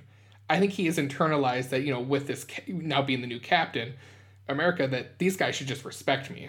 Like I do, totally do that? That and that's a total so military he gets, he thing. Gets, yeah. He gets he yes, and I think he gets pissed that they're like not in on that or even they're blowing him off. They're like truly yeah. blowing him off. So so when he says, "Well, then you know, don't get in my way," I don't think that is a true to heart. Like, don't get in my way. Like, I just think he's saying that in the moment because he's just frustrated. But then I'm playing Mephisto's advocate for this guy. Well, and for the bit, you're doing it for the bit, and somebody has to do that because we could sit here for an hour and, and I, make fun of this guy. I can do it for the bit, but but I I'm still on that fence where it's like I just feel like this dude's gonna redeem himself somehow, and he's you're gonna be bananas. A good companion. Mark, you're nuts. To you're these guys. Nuts, Mark. There's no way. Battlestar, I hope, turns into an enemy, and they all three have to beat him up like they did Red Wing. John Walker is for sure turning into a bad guy. There's no way he turns into a good guy. Do you think Ego shows back up? No. Stop it. Why not? Because it'd be pretty shocking when Ego shows back up and he looks just like Johnny Walker. Anyway, the power brokers men attack Morgenthau's people as they get on the flight. They send that guy out. They kill that guy. Yada, yada, yada. Um, and then... And then... Sam and Bucky decide they need to go see Zemo, which I'm like beating my head against a wall going like, are you for real? Like, this is really the, the, the route we're taking. After all this, we're like, we have to go see Zemo. Well, how else do you introduce him? Because I thought like, I don't know. I just was expecting like, him to be out already or something. I just, yeah. That's what I really expected too. Like he was already like, he was the one orchestrating the Flag Smashers. I agree. I thought that too. Interesting note, his cell number was two one eight seven. That is Princess Leia's cell in the original Star Wars A New Hope. Okay, so now the, the branch off with the Zemo thing. Do you think they somehow bring him, like they ask for him to come with them? And that's how he gets out of his prison? Like, they, like, we need to list him? Or do you think when they go there, or even maybe before they go there, someone's breaking him out? Or he makes Winter Soldier turn on and get him out of there. But we're supposed to understand that he's good after being in Wakanda. Right. I'm just I'm just spitballing. Well, I just don't think that would that would kind of negate everything they did in Wakanda. Okay, so you can make up crazy Bucky. metaphors, but I can't make up a crazy situation. Well, well, see, metaphor wasn't a metaphor. Sorry, crazy but, um, situation theories yeah. are based on loose facts. We have been shown in the M C U. Do you have a receipt from Shuri that says, like, hey, Sam, you're good to go. When people say these weird Russian words in, in sequential order, you're not going to freak out and, and turn into a Nazi Russian killer. Didn't they put him in ice after Civil War to do that? And yeah, they did. But I'm just asking if you have the receipts. Yeah, but do you have the receipts is what I'm asking. Because if you don't, then they could. I do. I do. Oh, I know I do. I'm sorry. Daddy Feige sent it to me because I asked Feige. for them later, earlier uh, today. Man, maybe I didn't miss you last week. Maybe I didn't. you told I did. We were meant I did. This. Zane and Isaac are too safe. Jared got a little spicy, but Zane and Isaac were I too safe. Say, I was going to say Zane got a little spicy too. Well, Zane, Zane gets spicy about John Walker. Isaac just chuckles at everything. Uh, Isaac's the good uh, keeping us level and on track. Isaac is our Steve Rogers. He really is our Steve Rogers. So then you're his Sam and I'm the Bucky? I don't know about that. I... Or you're Red Wing and I'm Sam. I don't know about that either. Or you're, you're Battlestar and I'm the new Mark, Cap. I'll never speak to you again if you ever say that. I hate you. Uh, so you much. wish. Um, real quick, some questions before we head into the top five. Power Broker was introduced. Do you think, do you have a guess of who that could be? Well, what do we mean? Like, I'm like, this is like Power Broker who? To me, that that's who that was. Like, are we saying like, um, what character you, you is pulling the, the strings gonna... behind the scenes on all those things? Oh, it's Mephisto, bro. Easy question. Next. I have no idea. I don't know. Like, I just, I just feel like Zemo might be smart enough that he's actually the one pulling the strings. I wonder if it's going to be like a villain that we haven't seen since Hulk. So maybe like the Thinker or. Oh, hang on. Let's back up a second. Isn't um, Abomination supposed to be in this series? Or not Abomination, but the actor? I don't know. That's what I'm saying. I'm saying like that could that could be it. Like interesting. Now now I'm gonna have to deep dive. I believe Abomination is gonna be in the uh, She-Hulk series. Oh, that's right. That's right. Okay. But I'm saying like it would be interesting if they pulled somebody back like that. Like even even the Iron Man villain from Iron Man One, Obadiah. Like, did he somehow live through all this? And he's a power broker offline, like he's or the power broker is is the um, member of the Nine Rings that was. Oh, my gosh. Hang on. Hang on. Yes, I was just thinking that the guy who was because did he get killed? Did Obadiah? Obadiah he didn't kill? get killed. He didn't get killed on screen. So there you go. It could be him. What was I his forget name? his name, too. I, we, yeah. Or or the the real. Yeah. Um, or the Mandarin.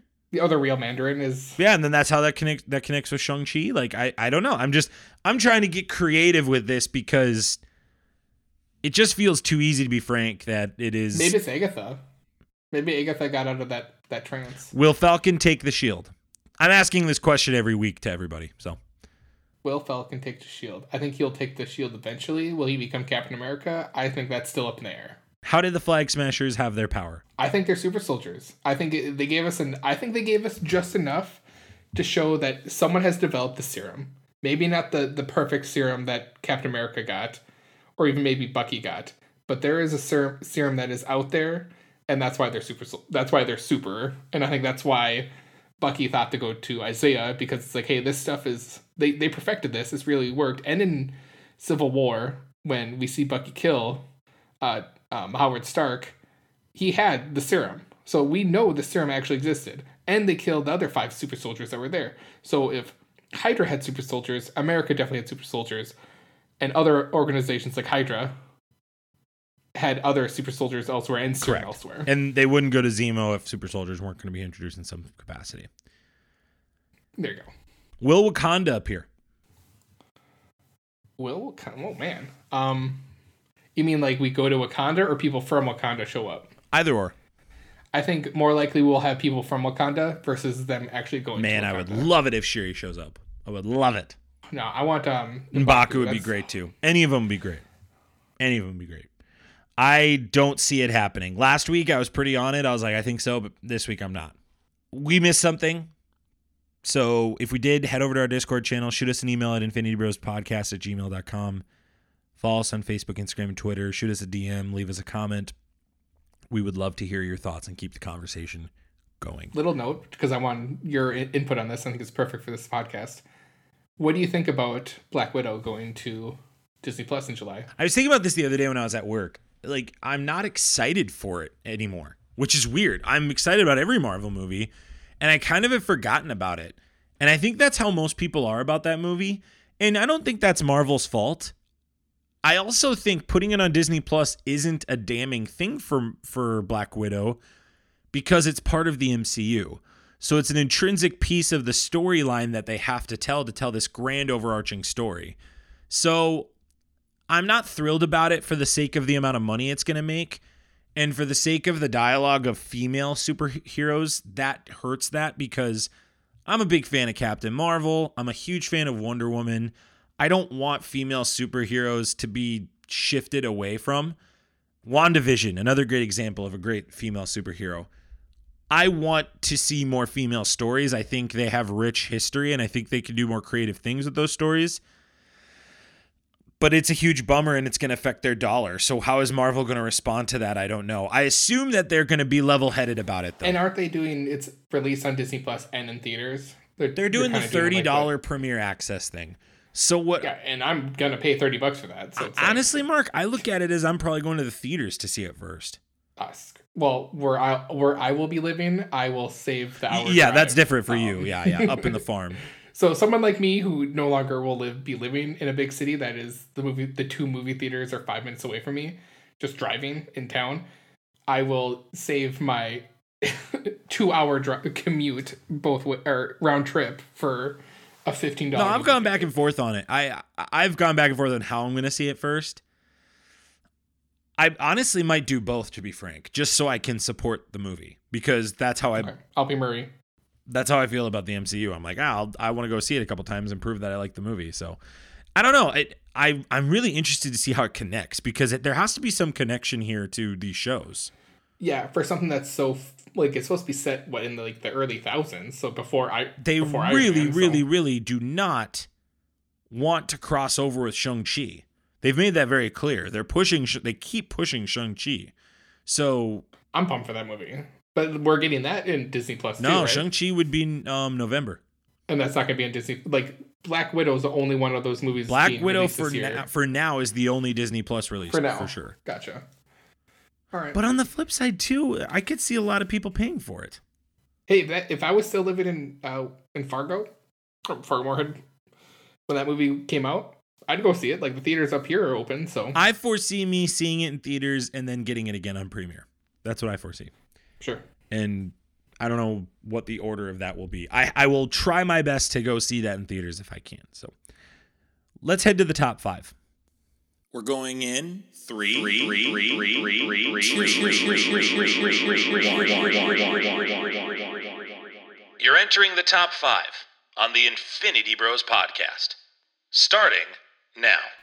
For sure. Stop. If I if I make a pause, don't talk. You said something and I said something right away. You didn't. Yeah, but pause. Like you, we were just like you talk all the time. Every week we do a top five discussion, water cooler debate on the things in pop culture that are relevant to us that week. Maybe they're a dialogue, question, or theme this week, keeping in track with our Falcon and Winter Soldier episode two dialogue. We're doing the top five Falcon and Winter Soldier moments. Quick plug before we get into this. This is episode seventy. Episode seventy-one will be premiering on Monday. You could check that out. We're having Paul Charchian from K-Fan and uh, also the owner of Fantasy Guillotine Leagues will be stopping by for some video game conversation. It's an episode you will not want to miss, hosted by Infinity Bro Jarrett. So check out episode seventy-one. Make sure that you check that out on the Infinity Bros podcast. You can also watch us on Twitch as Robbie is on Twitch religiously, it feels like these days. You could check Jared on Team Rocket Tuesdays and Isaac on Thrifty Thursdays. All right, Mark, what is your number five moment from Falcon and the Winter Soldier episode two?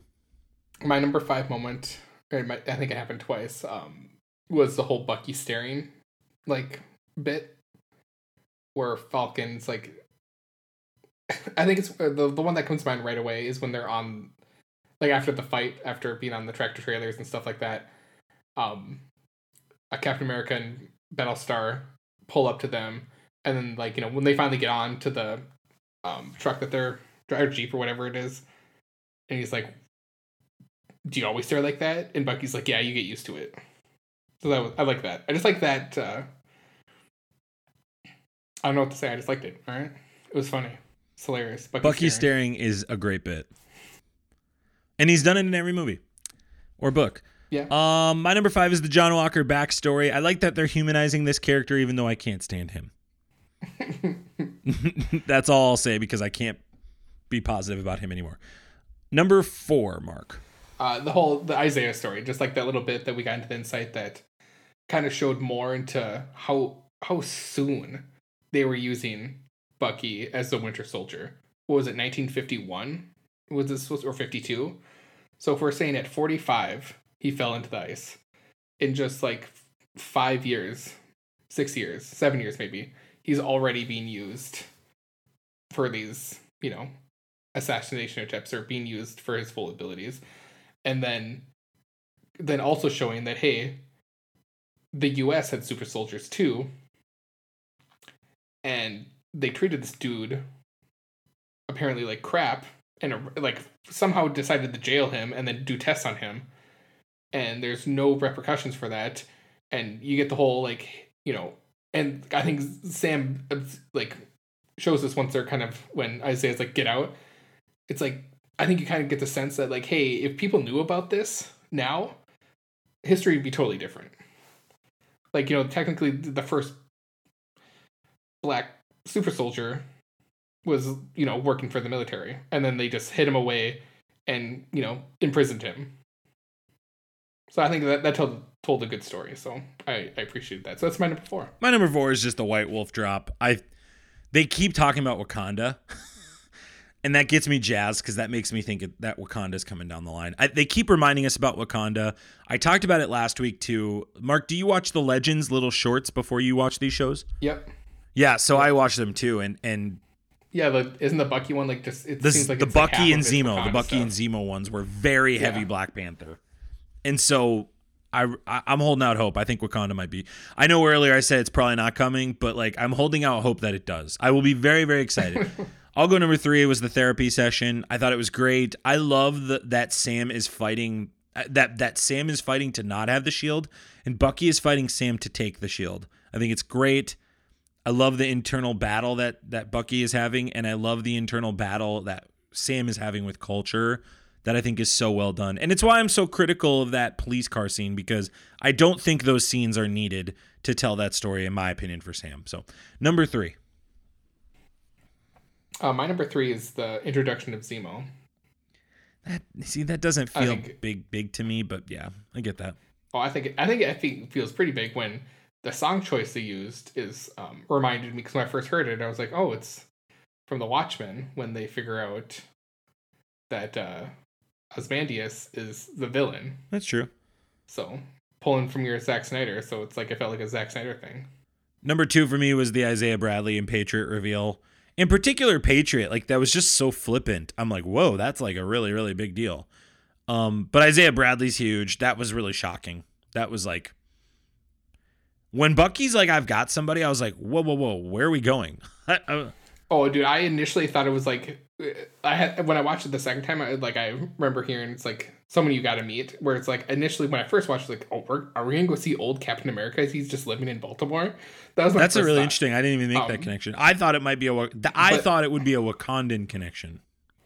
Oh, gotcha. Yeah. My, my thought was like, oh, they're going to go talk to old Cap to be like, and Cap's going to be like, get the old man. Cap be like, I gave you that shield. Like, I thought that's what we were going to get. G D but, shield. Yeah. Take it. Let's go. Yeah. Yeah. What was your number two? Uh, my number two was the fighting on the, the tractor trailers, or as some people that, call that, them. That that was my number one. So yeah, I'm with you there. Uh, great fight scene, great choreographed. This show clearly is going to have great fight scenes, and I appreciate that. Um, okay, that was your number one. My my number one was the therapy scene. I think, I think just like if I could, like, like I like the goofiness of it when they're like get close and like, you know, just like two dudes that just want to just get under each other's skin, just get way too close to each other. I thought that was kind of funny. But what was really touching to me is what, I mean, paraphrasing, Bucky saying, hey, if Cap was wrong about you, he's wrong about me. Then he was wrong about me. And I think that hit that, like, that cuts him deep, because like he's trying to change himself. And the one person in his life who believed in him and knew him as a good person had faith in him that he could change. And basically, Sam giving up that shield makes Bucky feel like crap. And he's not worthy of being a good guy. And I think that really, and like, I think that's going to be the driving force for him for a majority of these episodes, is making sure that Sam feels worthy of being Captain America. I feel so bad for Bucky. That guy just like can't catch a break. Great list, Mark. That was our review of Falcon and the Winter Soldier. You can check that out on Disney Plus right now. And you can also check out all the details we talked about on IMDb. Mark, Mark, great episode, man. Good to have you back. I'm glad to be back. Okay, cool. From five days hiatus. Seriously. Well, enjoy your move, man. Uh, hope you guys like moving up to the farm. Thanks. Be not in the middle of nowhere, so all you get is Disney Plus premiere stuff. But uh, uh, we'll look forward to hearing from you next week, you know, for episode three. Th- this show's going to ramp up. It feels like it's going to go really quick the next three episodes, and then the final episode will be here before we know it. And then we'll have a, a week break, and Loki will start. No, wouldn't it? Isn't that how it matches up? June thirteenth. So we'll get a couple weeks in between. I think we'll get two or three. Oh, well, never mind. It'll be good. It'll be really good. But Mark, thanks again for coming on, man. It was fun to be with you. Thank you, Infinity Bros Universe, wherever you listened, however you listened. Thanks for making us part of your weekday or month. We love you guys three thousand. If you stuck around to the end of this, could you do me a huge favor? Could you leave us an iTunes review or a Podchaser review? We'd love to celebrate you by talking about your review on the front end of the show. We'd also love to just up our reviews, because the more reviews we have, the more people that can enjoy our show the way you have been enjoying our show. Check us out on the infinity bros dot com. Follow us on Discord. Check out all the links in the show notes. And as always, we love you guys three thousand. We'll talk to you later. See ya. Bye. Bye. Thanks for tuning in to the Infinity Bros Podcast. You can find the Infinity Bros on Facebook, Instagram, and Twitter at the Infinity Bros. Feel free to send listener feedback via email at infinitybrospodcast at gmail dot com.